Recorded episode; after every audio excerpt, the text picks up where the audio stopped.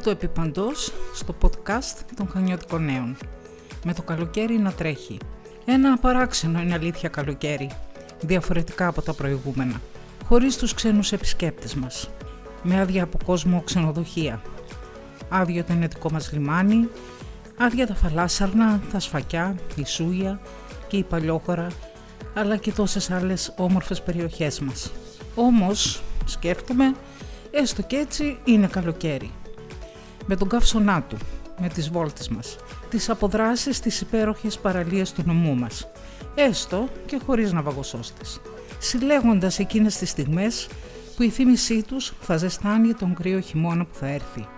Εκείνες τις στιγμές που μας ακολουθούν από τα παιδικά μας χρόνια, με το παγωτό, το ζεστό καλαμπόκι και το παγωμένο καρπούζι στην ακροθαλασσιά μαζεύοντας κοχύλια και αργότερα με ένα βιβλίο να μας κρατάει συντροφιά. Με τη θέα της θάλασσας την ώρα που ο ήλιος δείει, τη μαγική εκείνη στιγμή που όλα φαντάζουν πιο ήρεμα, πιο ήσυχα.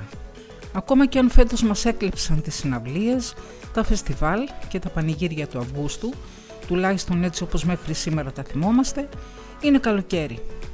Ας το ζήσουμε, σκέφτομαι, έστω και έτσι.